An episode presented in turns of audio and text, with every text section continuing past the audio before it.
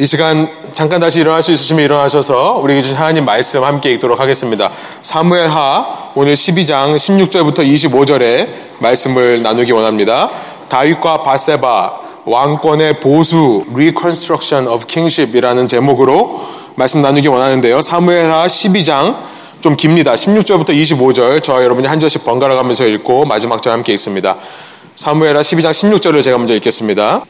다윗이 그 아이를 위하여 하나님께 간구하되 다윗이 금식하고 안에 들어가서 밤새도록 땅에 엎드렸으니 그 집의 늙은 자들이 그 곁에 서서 다윗을 땅에서 일으키려 하되 왕이 듣지 아니하고 그들과 더불어 먹지도 아니하더라.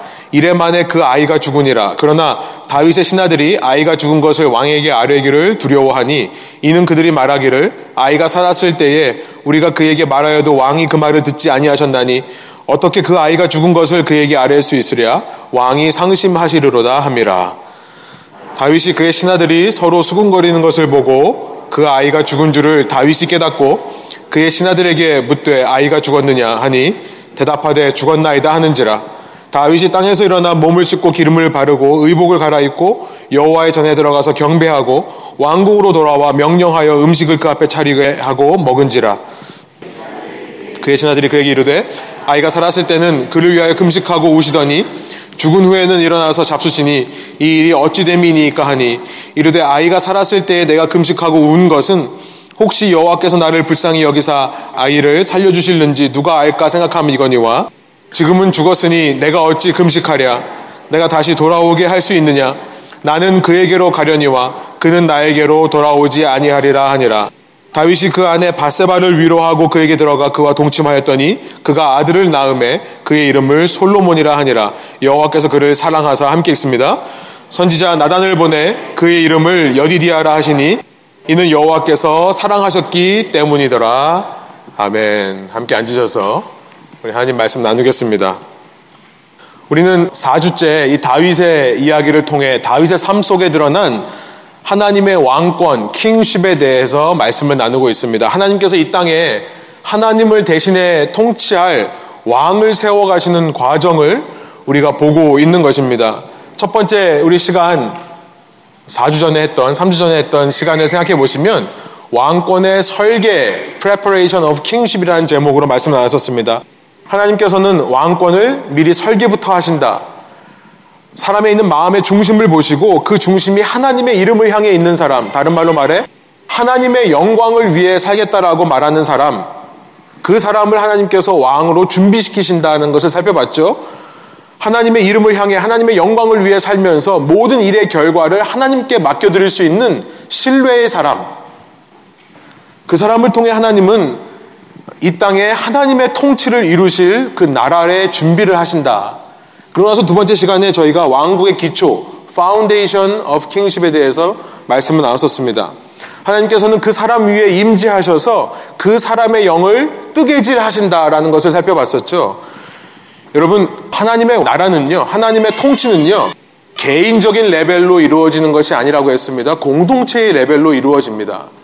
그것이 가정이든 교회든 사회든 간에 사람들의 모임 공동체를 통해 하나님은 당신의 뜻을 이 땅에 이루시는데요. 하나님께서는 언약적인 사랑을 기초로 해서 그 공동체의 기반을 닦으신다는 것을 살펴봤어요. 이 언약적인 사랑, 하나님께서 영으로 뜨개질 해놓으신 영끼리 뜨개질 낸 사람들끼리 서로 자기 자신을 다른 사람을 위해 주는 그 언약적 사랑을 통해 하나님 나라의 왕권의 기초가 세워진다. 그리고 세 번째 시간, 여러분 기초가 세워지고 나면 위에 건축물이 세워지시죠? 우리 하나님의 왕국의 왕권의 건축, construction of kingship에 대해서 우리가 말씀을 나눴었습니다. 하나님께서는 신자의 모든 삶의 영역에서 단지 계집에서만이 아니라 신자의 모든 삶의 영역에서 하나님의 통치하심을 인정하고 믿는 사람들에 의해서 하나님의 왕권을 이 땅에 실현해 가신다라는 사실이에요. 건축이라는 것은 내가 하나님을 위해 하는 것이 아니라 하나님께서 나를 위해 하시는 것이다. 우리를 위해 하시는 일이라는 것을 나눴었죠. 그러므로 우리는요, 우리의 삶에 이루어져가는 하나님의 통치를 오직 겸손함으로, 오직 사모함으로, 오직 미래에 대한 담대함으로 반응할 뿐, 걱정과 염려할 필요가 없다는 것을 지난 시간 나누었었습니다. 이렇게 여러분 설계가 됐고 기초가 세워졌고 그 위에 건축이 이루어졌다면 이제 모든 과정이 끝난 것 같습니다만 그러나 오늘 다윗의 이 마지막 이야기는요. 이 땅에 있는 모든 건축물에게 꼭 있는 아니 꼭 있어야 하는 보수공사에 대한 메시지를 이 마지막 이야기가 말씀하시는 겁니다. 보수공사. 그래서 reconstruction이라고 제목을 잡았습니다. 여러분 무엇이든지 건축하는 비용도 만만치 않습니다만 건축된 것을 유지하는 maintenance cost도 만만치 않죠. 우리 집 관리하시느라 바쁘신 분들 있으시죠? 계절마다 새로운 씨를 뿌려줘야 되고 새로운 나무들을 심어줘야 되고 청소해줘야 되고 관리해줘야 되는 일뿐만 아니라요. 집을 살면서 예상하지 못한 문제들이 뻥뻥 터질 때가 있습니다. 갑자기 워러빌이 평소보다 더 많이 나왔을 경우 혹은 무언가가 망가져서 고쳐야 되는 경우 여러분 우리 오랜 기간에 걸쳐서 이 보수하는 데 들어가는 비용을 종합해 보면요 어쩌면 건물을 짓는 것보다 유지하는데 어쩌면 뭐 50년 혹은 100년까지 바라본다면 어쩌면 이 건물을 유지하는데 더 많은 사람의 에너지와 노력과 자원들, 특별히 물질이 들어간다는 것을 우리는 말할 수 있을 것입니다. 하나님께서 통치하신다면 이런 보수가 필요 없겠죠. 그렇죠? 하나님은 완전한 통치자이시기 때문에 실수가 없으십니다. 하나님이 통치하신다면 이런 보수의 일이 필요 없을 겁니다. 그러나 하나님을 대신해 인간이 통치하는 왕권이기 때문에 이런 보수 작업이 끊임없이 필요한 겁니다. 우리의 인생이 그렇죠.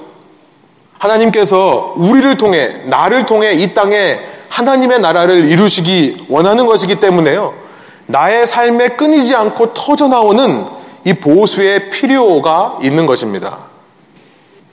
다윗이 드디어 이스라엘 열두 지파의 왕이 되는 것이 사무엘하 7장에 나와 있었습니다. 사무엘하 7장에서 왕이 된 다윗은요, 이제 자신의 왕권을 위협하는 사람들을 평정하거나 정복하거나 혹은 그 사람들을 자기 편으로 만들어 놓은 노력을 열심히 합니다. 사무엘하 7장에서 왕이 된 이후에 8장에 보면 슬라이드를 보여 주십시오. 이 이스라엘 북쪽에 있는 여기 좀 아람이라고 되어 있는 것이 시리아입니다. 이 북쪽에 있는 시리아 아람 민족과 또 남쪽 해변가 쪽에 있는 필리스티아라고 되어 있는 블레셋, 블레셋 족속 그리고 이쪽 빨간색 어, 모압이라고 있죠. 남쪽에 있는 모압이라고 하는 이 세 민족을 다윗이 싸워서 정복합니다. 이것이 8장의 이야기예요. 이들을 종으로 삼습니다. 종으로 삼고 예전에 이 나라들이 이스라엘에게 했듯이 조공을 바치라.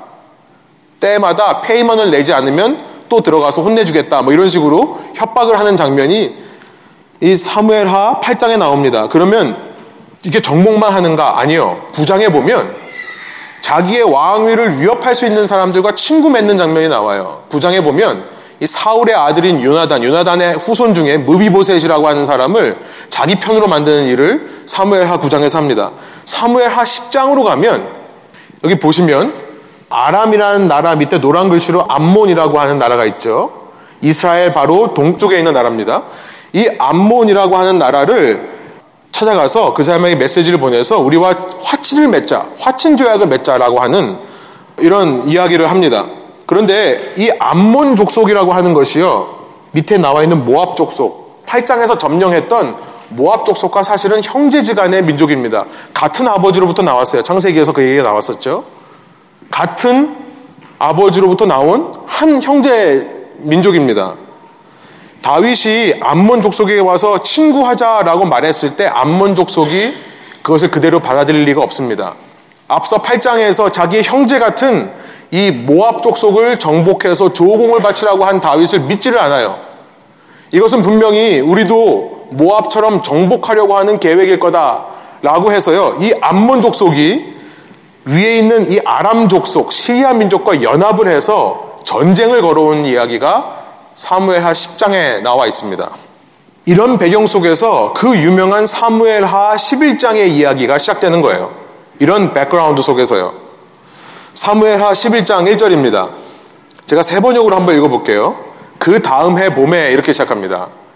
그러니까 이 암몬 족속이 아람 족속과 연합하여서 이스라엘과 전쟁을 걸어온 해 바로 다음 해입니다.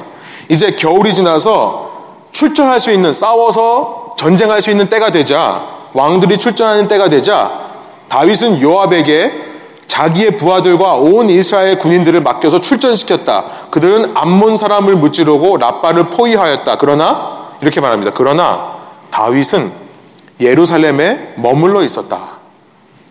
이 사무엘 하를 쓴 저자, 아니, 이 저자를 감동시켜서 말씀하시는 성령 하나님께서는요, 문제를 분명하게 지적하고 계십니다.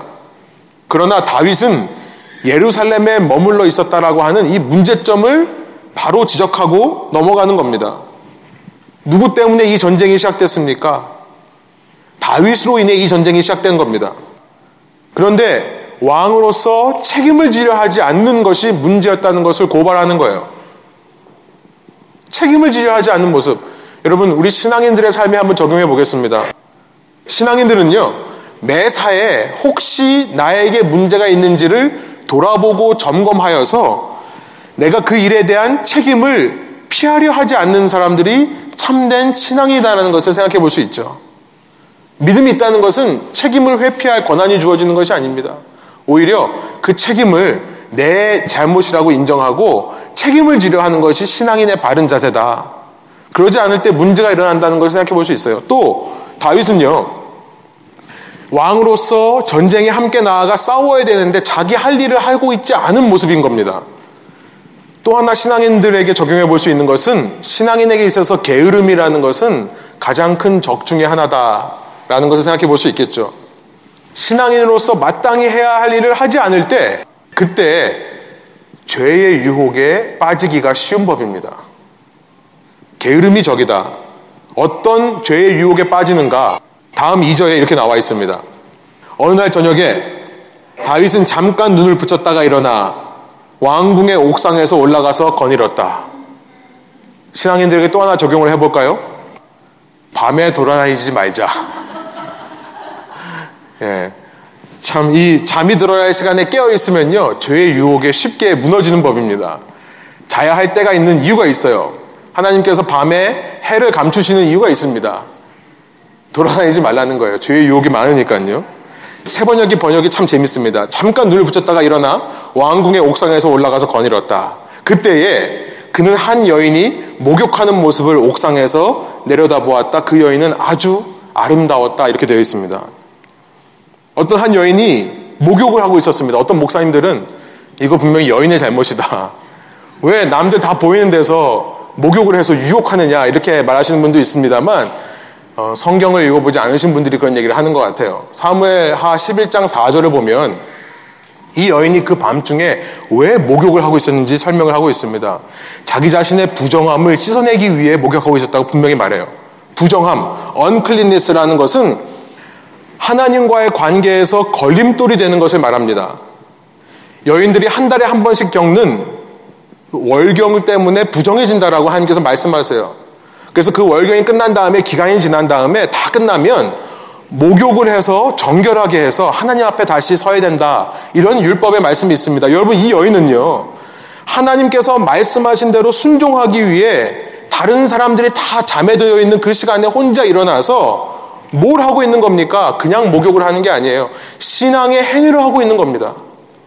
하나님의 말씀을 지키기 위해 하나님 앞에 믿음을 보이고 있는 순간이에요. 그런데 자신의 옥상에서 그녀를 발견한 이 다윗은요, 하나님께 신앙의 행위를 하고 있는 여인을 보면서 정욕에 빠지는 거예요. 죄의 유혹에 빠지는 겁니다. 모든 것을 가진 다윗이었어요. 그런데 그가 가진 모든 부와 권세, 명예로 다윗은 자기가 하나님인 것처럼 말하고 행동하는 사람이 되어버린 겁니다. 그가 어떤 죄악을 저지르는지 이제 나와 있는데요. 여러분 아마 많이 들어봐서 아실 거예요. 11장 3절에 보면 여러분 성경책 가지고 한번 따라오시면 좋겠습니다. 사람을 보냅니다. 굳이 저 여인이 어떤 여인인지 물어봐요. 그 보낸 사람이 돌아오면서 얘기합니다. 이 말투가 너무 웃겨요. 그는 엘리암의 딸이요 햇사람 우리아의 아내 바세바가 아니니까 마치 다윗에게 당신이 이걸 알고도 이상한 생각을 하면 당신 문제 있습니다라고 말하는 것 같죠? 예, 저는 그렇게 느껴졌습니다. 이렇게 말하는 부하. 아마 목욕을 해서 그런지 이름이 바시바, 베시바였던 것 같아요. 썰렁하죠? 그런데도 다윗은요, 이런 종의 이야기를 듣고도 자기의 뜻을 굽히지를 않습니다.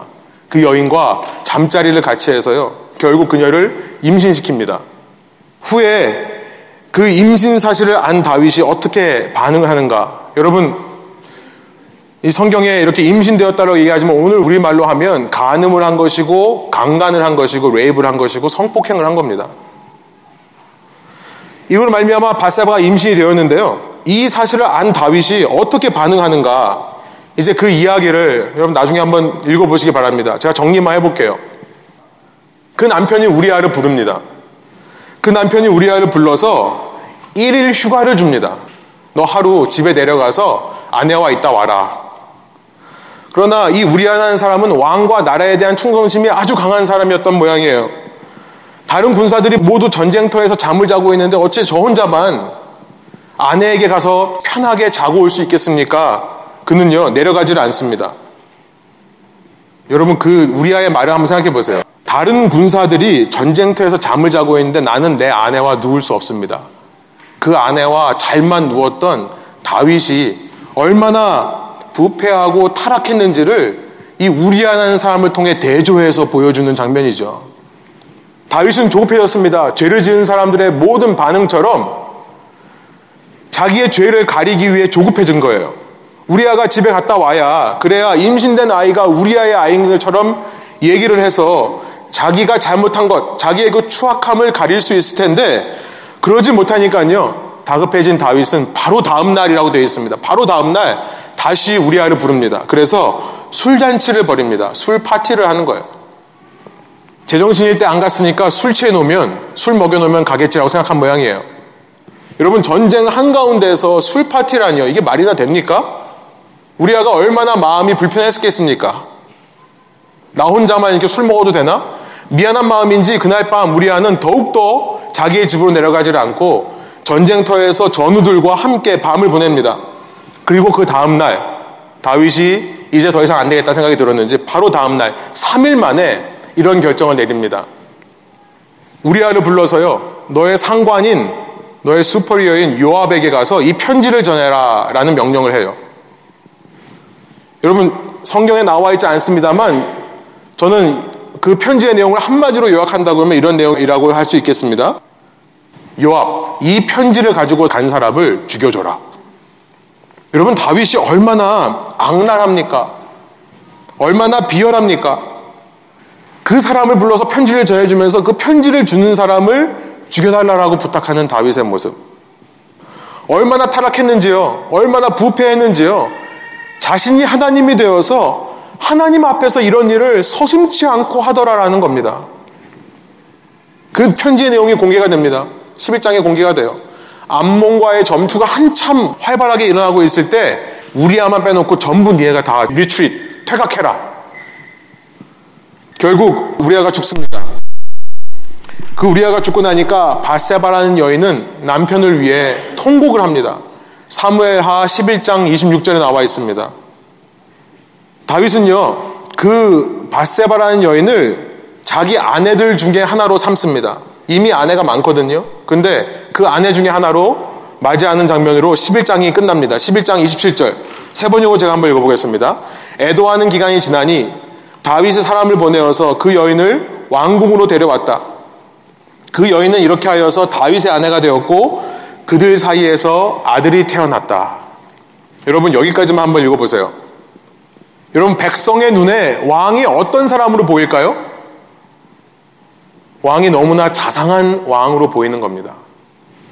자기에게 충성을 당한 장수의 가문을 왕이 구해주시네? 우리 왕은 정말 의리가 있는 분이네? 이렇게 보이는 거겠죠. 여러분, 유대인에게 있는 문화를 아시죠? 우리가 룻기에서 배웠습니다만, 기업 물을 자, 기업 물을 자라고 하는 것은 뭐냐면, 남편이 없어서 자녀를 낳아 대를 이룰 수 없는 여인의 가문을 다른 사람이 구해주는 것을 기업 물을 자라고 합니다. 고어라고 하는 사람 말하는데요. 이것은 구원자란 뜻이에요. 이스라엘 민족에게 구원자. 다윗이 스스로 기업 물을 자처럼 쇼를 하고 있는 겁니다. 온 백성 앞에서 구원자 코스프레를 하는 거예요. 자기가 마치 하나님인 것처럼, 자기가 마치 구원자인 것처럼. 여러분, 이런 다윗의 모습이 얼마나 가증스러운지 하나님께서 이렇게 말씀하시는 거예요. 그러나 우리의 눈으로 보기에는 다윗이 대단한 것 같지만 그러나 주님께서 보시기에 다윗이 한 이번 일은 아주 악하였다 이렇게 말하고 있습니다. 이러고도 하나님의 백성이라 할 수 있을까요? 이러고도 신앙인이라고 할 수 있을까요? 아니 신앙인, 인을 말하기 신앙을 말하기 전에 이런 사람이 정말 사람이라고 얘기할 수 있겠습니까? 어떻게 사람이 그럴 수 있습니까? 이런 질문이 드는데요. 그런데 그런 질문에 대한 다음 생각이 뭐냐면 사람이기 때문에 이럴 수 있다는 생각이 드는 것입니다. 사람이기 때문에 이럴 수밖에 없다는 것입니다. 하나님이 통치하시는 것이 아니기 때문에 사람인 우리는요, 이렇게 추악한 모습을 보이면서 추락할 수 있다는 것입니다. 그러나 어떤 완전 범죄도 하나님 앞에서 속일 수 없습니다. 하나님 앞에서 감출 수 있는 것이 없습니다. 이 모든 이야기에서 이것을 알고 계시는 분이 계세요. 하나님이시죠. 하나님은 이제 12장에 보면 나단이라고 하는 선지자를 보내서 모든 일을 말씀하게 합니다. 나단이라는 선지자에게 어떤 일이 있었는지 다 알려주세요. 그리고 나단이 그 이야기를 다 듣고 다윗을 찾아와서 한 이야기를 합니다. 한 마을에 두 사람이 살고 있는데 한 사람은 양부자입니다. 양하고 소가 심히 많습니다. 다른 한 사람은 가난한 사람이에요. 그에게는 양 한 마리밖에 없습니다. 그것도 작은 암양 새끼 한 마리라고 되어 있습니다.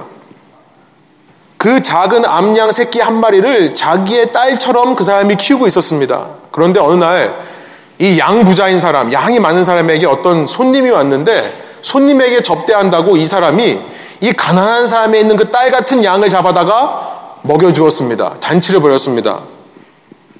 사무엘하 12장 1절부터 4절의 이야기예요. 이 이야기를 들은 다윗이 어떤 반응을 보였는가? 12장 5절입니다. 다윗이 그 사람으로 말미암아 노하여 화를 냈다는 거예요. 나단에게 이르되 여호와의 살아계심을 두고 맹세하노니 이 일을 행한 그 사람은 마땅히 죽을 자라. 무슨 말입니까? 하나님이 살아계시다면 하나님이 왕으로 통치하신다면 이런 사람들은 죽어야 된다. 여러분, 한국에 이런 말이 한동안 유행했다고 하죠. 우리 정치계에서 요즘 많이 쓰는데요. 내로 남불. 내로 남불이라는 사자성어를 아십니까? 한자 성어가 아니라요. 내가 하면 로맨스고 남이 하면 불륜이다. 줄여서 내로 남불이라고 한답니다. 내로 남불도 유분수죠. 한계가 있죠. 사람이 얼마나 자신의 모습을 객관적으로 보지 못하는지. 우리가 이 땅에서요, 왕처럼 살아가는데요. 그런 왕처럼 살아가는 모습이 너무나 당연하고 자연스럽다고 생각합니다. 그 모습이 다른 사람에게 객관적으로 어떻게 보이는지 우리는 모르고 살아간다는 생각이 들어요. 자기가 그렇게 했을 때는 아무렇지도 않고요. 이 양 부자에 대해서 마땅히 죽어야 된다. 그런데 이 말이 끝나기 무섭게 나단이 말합니다. 사무엘하 12장 7절이에요. 나단이 다윗에게 이르되 You are the man. 당신이 그 사람입니다. 이어서 하나님께서 나단을 통해 말씀하십니다. 7절부터 9절까지 사무엘하 12장 7절부터 9절까지 세 절에 걸쳐서 하나님이 말씀하시는 것을 가만 보면요. 이런 말씀을 하세요. 다윗 누가 너를 왕 되게 하였냐? 나 여호와가 아니냐? 너가 어떻게 사울의 손에서 구함을 받을 수 있었느냐? 내가 너를 구해준 거다. 너가 어떻게 지금 이 지위에서 이 많은 것을 소유할 수 있었느냐? 내가 한 거다. 그런데 어찌하여 내가 야훼의 말씀, 주님의 말씀을 없인 여기냐? 그리고 나의 보기에 악을 행하고 있냐라는 말씀을 하세요. 여러분 어디서 많이 들어본 말이에요. 이 말씀을 읽는데 사무엘상 15장이 생각이 나는 겁니다. 사무엘상 15장 15장에서 사울이라고 하는 왕은요, 아말렉과의 전투에서 그 전투를 이기게 하신 하나님을 없인 여겼습니다. 하나님께서 아무것도 취하지 말라고 했는데 좋은 양과 소를 취했던 거예요. 그때 사무엘이 사울을 찾아와서 하는 말씀이 사무엘상 15장 17절부터 19절 세 절에 거쳐서 있는데요. 오늘 이 12절 사무엘하 12장에 나와 있는 7절부터 9절의 세 절의 말씀과 너무나도 비슷합니다. 사울 왕께서 스스로 작은 자라 여기실 때에 야훼께서 기름 부어 왕이 되게 하셨는데 어찌하여 왕이 야훼 하나님의 목소리를 청종하지 않고 탈취하기에 급급하여 여호와께서 악하시게 여기시는 일을 행하셨습니까? 똑같은 말씀을 하는 거예요. 똑같은 메시지를 하는 겁니다. 사울은 이 메시지에 끝까지 자기의 잘못을 인정하지 않습니다. 끝까지 거짓말을 해요. 아, 그것은 좋은 양과 소를 하나님께 제사하려고 내가 아니라 백성들이 남겨놓은 것입니다. 그런 사울을 통해 끝까지 거짓말로 자기를 변호하는 사울을 통해 하나님의 통치가 이 땅에 이루어지지 못했습니다. 하나님의 왕권이 무너져 내렸어야만 했습니다. 그래서 하나님은 사울을 버리고 다윗이라는 사람을 애초에 설계하신 거예요. 그 다윗의 기초를 닦으시고요. 그 다윗 위에 건축물을 세우신 겁니다. 그런데 다윗 역시도 똑같은 말을 듣는 겁니다. 인간 왕의 한계인 거예요. 왕이라는 지위에 올랐을 때 교만하여, 거만하여 하나님을 무시해버리는 이 반복되는 악의 역사를 끊어낼 수 없는 것이 증명되려고 하는 순간이에요. 결국 사람을 통해 이 땅을 통치하려고 하는 하나님의 왕권이라고 하는 계획은 무산되는 것처럼 보이는 순간입니다. 아무 열매 없이 실패로 돌아가는 순간인 것 같은 그때 사울이라는 건축물이 무너져 내렸듯이 다윗이라는 건축물도 무너져 내릴 수밖에 없는 상황인 것 같은 이때에 여러분 나단의 이 말을 듣고 보인 다윗의 반응이 놀랍습니다. 이 반응을 우리가 담기를 원하는 겁니다. 다윗이 어떤 사람이었습니까? 이전까지요 완전 범죄를 꿈꾸며 주위 사람들과 상황들을 컨트롤하던 마스터 마인드였어요. 여러분 마스터 마인드인 사람들 보면요. 하여튼 똥꼬집 너무 셉니다. 말 한마디 한다고 쉽게 듣습니까? 다윗이었다면 이 나단 선지자쯤은 잠깐 불러내서 쥐도새도 모르게 없애버릴 수도 있었을 거예요. 아마 나단이 다윗에게 가야만 했을 때 제가 나단이었다면 굉장히 많이 고민했을 것 같아요. 하나님께서 나단에게 다윗이 한 일을 알려주셨을 때 그 강간범이고 그 살인범인 다윗에게 가서 하나님의 말씀을 전해야 된다면 아마 그 집 문을 나서는 순간 이렇게 외치면서 나섰을 겁니다. 내가 이 말하고 죽으면 죽으리라. 이런 각오로 나단이 왔을 거예요. 그런데 누구도 예상하지 않았던 반응입니다. 우리가 보기에는 당연히 이렇게 반응해야지라고 말할 수 있겠지만 그때 다윗의 입장에서는 쉽지 않은 반응이에요. 13절입니다. 사무엘하 12장 13절 상반절을 세 번역으로 저와 여러분이 함께 한번 읽어보겠습니다. 그때 왜 다윗이 나단에게 자백하였다. 내가 주님께 죄를 지었습니다. 내가 주님께 죄를 지었습니다. 그 사람이 바로 당신입니다라고 외치는 지적하는 나단에게 네가 뭘 안다고 그래? 너 조용히 안 해? 자기의 죄악을 끝까지 정당화시키거나 숨기려 하는 반응이 아니라 내가 주님께 죄를 지었습니다. 라고 자백하는 다윗의 모습. 여러분 어떤 사람은요 이 말씀 읽으면서 아니 사람에게 사과해놓고 잘못해놓고 왜 하나님께 죄를 지었다라고 얘기를 하느냐 아마 그렇게 물으실 수 있을 것 같아요. 우리는요 무슨 잘못이 있을 때 사람에게만 사과하는 것을 훈련받았기 때문에, 교육받았기 때문에 다윗이 사람에게 잘못해놓고 하나님께 죄를 범했다고 말하는 이것이 우리에게 잘 와닿지 않을 수도 있습니다만 여러분 다윗의 위대한 점이 바로 이것입니다. 저는 이렇게 말하고 싶어요. 다윗의 위대한 점이 뭐냐면 다른 잘못 따지기 전에요. 내가 잘못한 상황, 내가 잘못해서 상처를 입힌 사람, 사람과 상황을 이야기하기 이전에 자신 안에 있는 죄의 근원에 대해 알고 있는 겁니다. 그리고 그것을 먼저 회개하는 모습이에요. 다윗의 위대한 점이죠. 여러분, 왜 결국 자기의 욕심에 이끌려서 강간을 했습니까? 왜 자기의 욕심에 이끌려서 살인을 했습니까? 왜 자기 자신의 정욕을 이기지 못했던 것입니까? 그 마음에 하나님을 두려워하는 마음, 하나님을 경외하는 마음을 잃어버렸기 때문에 그렇다는 것입니다. 건축물로 얘기하자면요. 지금 다윗이 하는 고백은요. 단순히 불나간 전구 바꾸는 수준이 아니에요. 우리는 레노베이션을 많이 합니다. 집에 어떤 한 부분이 더 이상 기능을 제대로 하지 못하거나 아니면 볼품이 없을 때 다른 걸로 교체해버리는 레노베이션. 여러분, 단순히 겉모습을 바꾸는 새로운 스타일의 건축물로 바꾸는 공사 정도로 해결되지 않는다는 것을 다윗은 아는 거예요. 눈에 보이는 건축물, 이걸 바꿔서 되는 문제가 아니라는 것을 아는 거죠. 한 단계 더 깊이 내려가서 기초, 건축물의 기초, 상하수도 공사를 하거나 전기 배선을 아예 새롭게 해야 되거나 여러분 그런 수준의 공사도 힘든 공사입니다만 그런 수준이 아니라는 것도 아는 거예요. 더 한 단계 밑으로 내려가서 설계가 잘못됐다는 것을 아는 겁니다. 설계가 잘못되어서 이 건축물이 더 이상 자기 기능을 하지 못한다는 사실을 다윗은 아는 거예요. 여러분 설계가 잘못되어서 건축물이 더 이상 자기 기능을 하지 못한다면 답은 하나뿐입니다. 그 건축물 허물고 다시 지어야 되는 것밖에 없어요. 그런데 다윗은요, 나단의 말이 떨어지는 순간 자기 중심에 있는 문제를 깨닫고 지금 그 회개를 먼저 하는 것입니다.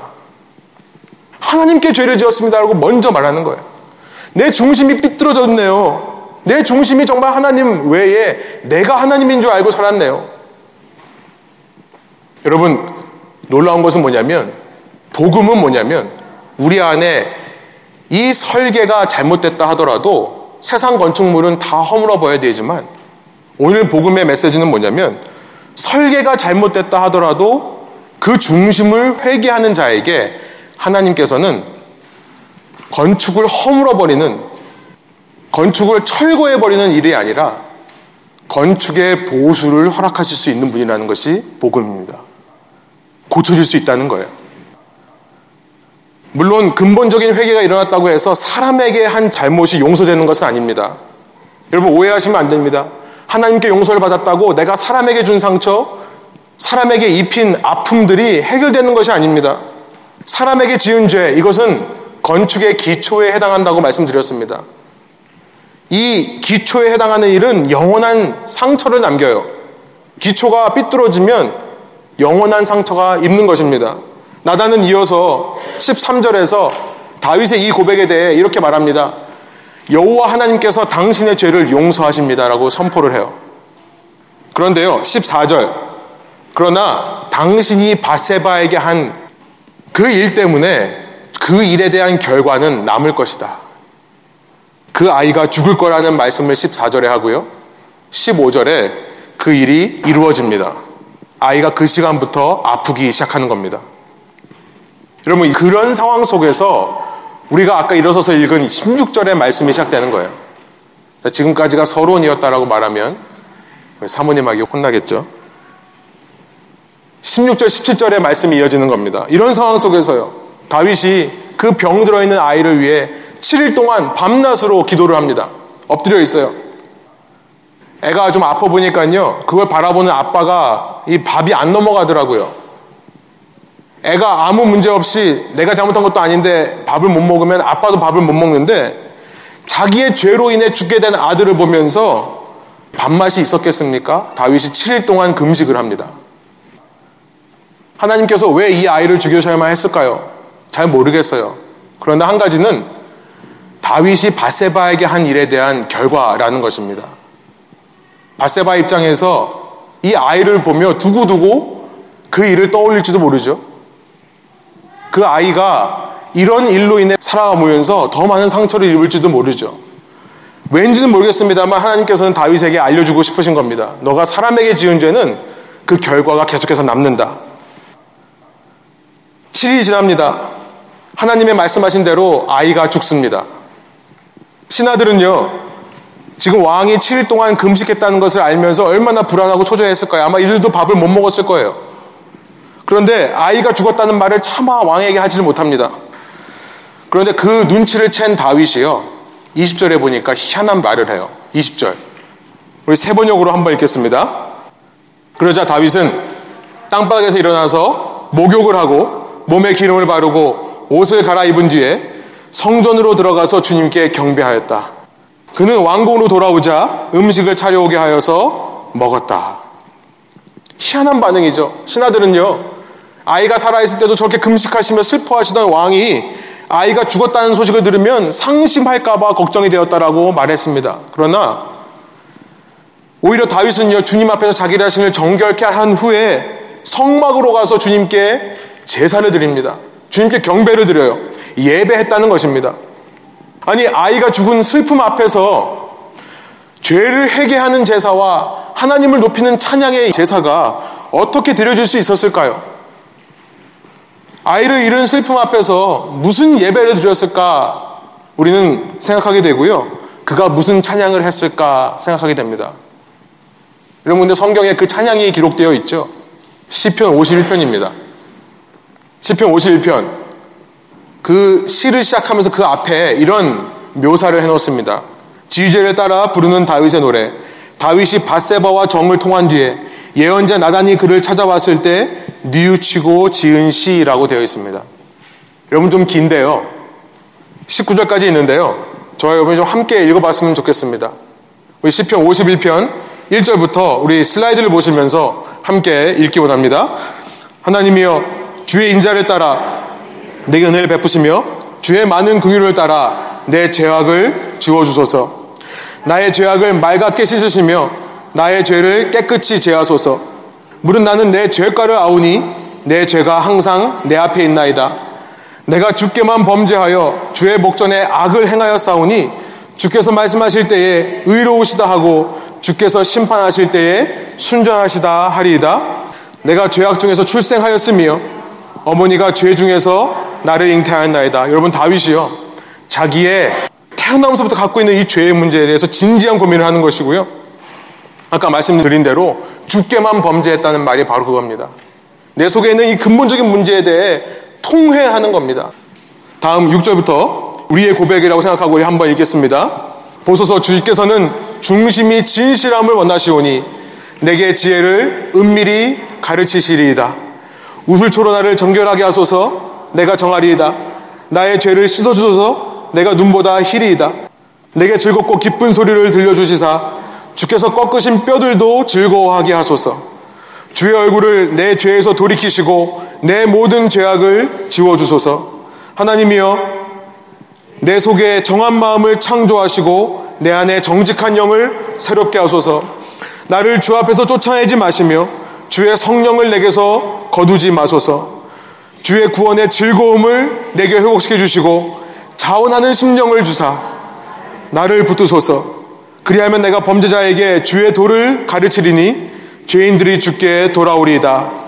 하나님이여 나의 구원의 하나님이여 피 흘린 죄에서 나를 건지소서. 내 혀가 주의 의를 높이 노래하리이다. 주여 내 입술을 열어 주소서. 내 입이 주를 찬송하여 전파하리이다 주께서는 제사를 기뻐하지 아니하시나니 그렇지 아니하면 내가 드렸을 것이라 주는 번제를 기뻐하지 아니하시나이다. 하나님께서 구하시는 제사는 상한 심령이라 하나님이여 상하고 통회하는 마음을 주께서 멸시하지 아니하시리이다. 주의 은택으로 시온의 선을 행하시고 예루살렘 성을 쌓으소서 그때 주께서 의로운 제사와 번제와 온전한 번제를 기뻐하시리니 그때에 그들이 수소를 주의 재단에 드리리이다. 아멘. 다윗이요. 자기의 잘못을 정확히 알고 겉으로 드러난 문제에만 집중하는 것이 아니라 단지 사람의 윤리적인 도덕적인 죄에만 초점을 맞추는 것이 아니라 그 안에서 내 중심을 보시옵소서. 그 설계의 문제서부터 다시 시작한 다윗. 하나님 앞에서 깊은 회개를 한 다윗. 그리고 우리 10절에 나와 있는 고백처럼요. 내 스스로 내 안에 깨끗한 마음과 정결한 영을 창조할 수 없사오니 하나님이여 하나님께서 내 속에 정한 마음을 창조하시고 내 안에 정직한 영을 새롭게 하여 주옵소서 라고 고백한 다윗 여러분, 제가 예배 나갈 때마다 정말 많이 외치는 말씀이 바로 51편 10절의 말씀입니다. 여러분, 여기 나와 있는 영어로 보면 이렇습니다. Create in me a clean heart, O God. And renew a right spirit within me. 여기서 말하는 create, 창조하소서라는 말이요. 창세기 1장 1절에서 나오는 단어예요. 하나님이 태초에 천지를 창조하시니라의 그 창조하는 단어 똑같은 바라라는 동사입니다. 여러분 바라라는 동사는 어려운 신학적인 말로 creatio ex nihilo라고 하는데요. 우리말로 하면 이렇습니다. 무에서 유를 창조하는 행위를 가리켜서 바라라고 한다. 오직 유대인들이 하나님께만 쓸 수 있는 단어입니다. 무슨 말입니까? 여러분, 우리 안에는 우리 스스로 정결하고 깨끗한 마음을 만들 수 없다는 것입니다. 우리가 우리의 영을 깨끗하게 할 수도 없다는 것입니다. 그것은 무에서 유를 창조하신 천지를 창조하신 하나님의 신비로운 능력으로만 가능한 것이고 하나님이여 내 속에 그 정한 마음을 창조해 주옵소서. 여러분 이것이 하나님께서 구하시는 제사라고 말씀하고 있습니다. 17절이에요. 하나님께서 구하시는 제사는 상한 심령이다. 상한 심령으로 주님 내 안을 들여다보니 나도 어쩔 수 없네요. 나도 사울과 똑같은 사람이네요. 그러나 다른 점이 무엇입니까? 이것을 포장하고 아닌 척 하는 것이 아니라 그 마음을 가지고 하나님 앞에 나오는 것. 그것을 하나님이 가장 기뻐하신다는 거예요. 여러분, 하나님은요, 우리의 완전함을 기뻐하시는 분이 아니라요, 완전하지 못함을 가지고 나오는 모습을 기뻐하시는 분인 줄 믿습니다. 여러분, 그 구하는 제사, 그 예배가 회복될 때 하나님은 설계가 잘못된 건축물도 보수해서 쓰실 수 있다. 여러분, 이것이 다윗의 이야기가 주는 복음의 메시지인 것입니다. 여러분, 이 말씀 앞에서 우리가 왜 우리의 죄를 정당화하는 노력을 오늘도 하겠습니까? 누구나 그렇다고 핑계 대겠습니까? 혈기왕성해서 그 한때 그러는 거다라고 말하겠습니까? 습관이 되어서 이제는 못 고친다라고 얘기하겠습니까? 내 속에 있는 악함을 솔직하게 인정하고요. 아무리 작은 일이라 할지라도 내 책임을 지는 모습, 게으름과 타협하지 않는 모습으로 상하고 통회하는 마음으로 주 앞에 설 때, 여러분 그때요, 시편 51편 18절. 그때 주님의 사랑으로 예루살렘 성이 다시 견고히 쌓아져 가는 것입니다. 이 땅에 나를 통한 하나님의 왕권이 무너지지 않고 보수되어 다시금 견고히 서게 된다는 것입니다. 오늘 말씀의 마지막 24절, 25절, 사무엘하 12장 24절, 25절이 이렇습니다. 한 목소리로 한번 읽어보겠습니다. 다윗이 그의 아내 바세바를 위로하고 그에게 들어와 그와 동침하였더니 그가 아들을 낳음에 그의 이름을 솔로몬이라 하니라 여호와께서 그를 사랑하사 여러분 말이 됩니까? 저 같으면 이 바세바와의 잘못된 것 때문에 영원히 바세바의 태를 저주하실 것 같아요. 그런데요, 둘째 아들을 낳습니다. 그가 그 유명한 솔로몬입니다. 그리고 그를 사랑했다라고 되어 있습니다. 여러분, 사랑은요, 허다한 죄를 덮는 줄로 믿습니다. 우리가 그 죄의 문제를 인정할 때요. 25절 선지자 나단을 보내 그의 이름을 여디디아라 하시니 사랑받는 자란 뜻입니다. 여호와께서 사랑하셨기 때문이더라. 여러분 예수님께서 십자가에서 보이신 사랑은요. 우리의 모든 약함과 우리의 모든 악함을 비판하시고 정죄하시는 심판의 메시지가 아니었습니다. 예수님께서 십자가에서 보이신 사랑은요, 그럼에도 불구하고 그런 나를 통해 오늘 내 삶에 하나님의 통치가 임할 수 있다라고 하는 소망의 메시지인 것입니다. 여러분, 이 말씀 앞에서 그 예수님의 십자가 앞에서 회개하지 못하는, 회개하지 않으려고 하는 우리의 완악함을 오늘 내려놓기를 소원합니다. 예수님의 십자가 때문에 우리는요, 어떤 죄라도 회개함으로 말미암아 철거가 아닌 보수될 가능성을 얻은 것입니다.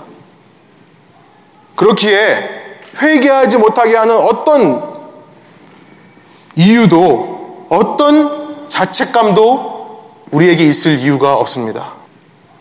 많은 경우 우리가 회개하지 못하는 것은 결국 내가 내 자신을 정죄하는 거예요. 예수님의 십자가 앞에서 그 어떤 정죄도 그 어떤 사망의 법도 우리를 지배하지 못함을 오직 그리스도 예수 안에는 생명의 성령의 법만 있다는 것을 믿으시면서요. 다시금 여러분 안에 새로운 마음과 정한 영을 창조하시기 원하시는 하나님의 음성에 반응하시기를 원합니다. 내가 믿는 건 아닙니다. 하나님께서 우리 안에 믿음의 영, 정직한 마음을 부어주시는 겁니다. 우리 안에 신앙이 없는 분들이 있다면 여러분 그 마음을 하나님께 고백하기를 원해요. 아직 믿어지지 않고 이해되지 않지만 성령님 내 마음 속에 있는 이 문제를 내가 해결할 수 없습니다. 하나님이 계시다면 나에게 새로운 영을 부어주시고 이 문제를 해결하여 주십시오. 거기서부터 신앙이 시작되는 겁니다. 여러분 이미 신앙생활 하시면서 나는 다윗과 같이 건축물이 이미 쌓여 있다고 생각하시는 분들이 있다면 이 말씀을 통해 다시 한번 왕권의 설계로 돌아가서 여러분의 마음의 중심을 점검해 보시기를 원합니다. 그럴 때 변함없이 우리 귀에 들려지는 하나님의 음성을 들으시기를 소원합니다. 내가 너를 변함없이 사랑한단다. 내가 너를 통해 이룰 계획은 회개만 있다면 얼마든지 보수될 것이니 걱정하지 말라. 라고 말씀하시는 우리 주 예수 그리스도의 음성을 들으시는 저와 여러분 되시기를 소원합니다. 그 음성을 들음으로 구원의 기쁨이 회복되시는 저와 여러분 되기를 소원합니다. 함께 기도하겠습니다. 하나님, 이 시간 말씀을 통해 이 다윗의 이야기 속에서 이렇게 부족하고 연약한, 나약한, 힘이 없는 저희들도 소망이 있다는 것을 발견하게 해주시니 감사합니다. 넘어졌다 하더라도, 쓰러졌다 하더라도, 실패했다 하더라도, 우리가 다시 한번 우리의 마음을 추스리고, 우리 마음의 중심을 돌아보며, 하나님, 내가 주님께 죄를 지었군요. 라고 말하는 참된 회개가 일어날 때 다윗과 같은 자도 쓰실 수 있는 주님 오늘 나도 주님의 나라와 영광을 위해 쓰실 수 있다는 것을 믿으며 이 시간 우리의 마음을 열어 우리의 모든 부족함들을 인정하고 주님 앞에 내어놓기를 소원하오니 성령 하나님 우리 안에 정직한 영을 허락하여 주시고 깨끗한 새 마음을 창조하여 주옵소서